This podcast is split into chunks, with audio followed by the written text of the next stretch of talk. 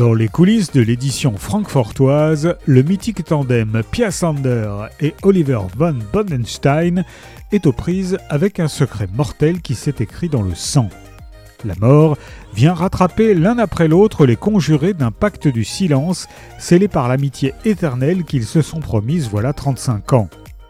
À l'été 1983, le jeune héritier des éditions Winterscheid trouve la mort sur une falaise de Noirmoutier. La bande qui l'accompagne se jure alors une amitié éternelle, gage surtout du lourd secret entourant les circonstances de la tragédie. 35 ans plus tard, à Francfort, la communauté d'intérêt s'est transformée en communauté de destin.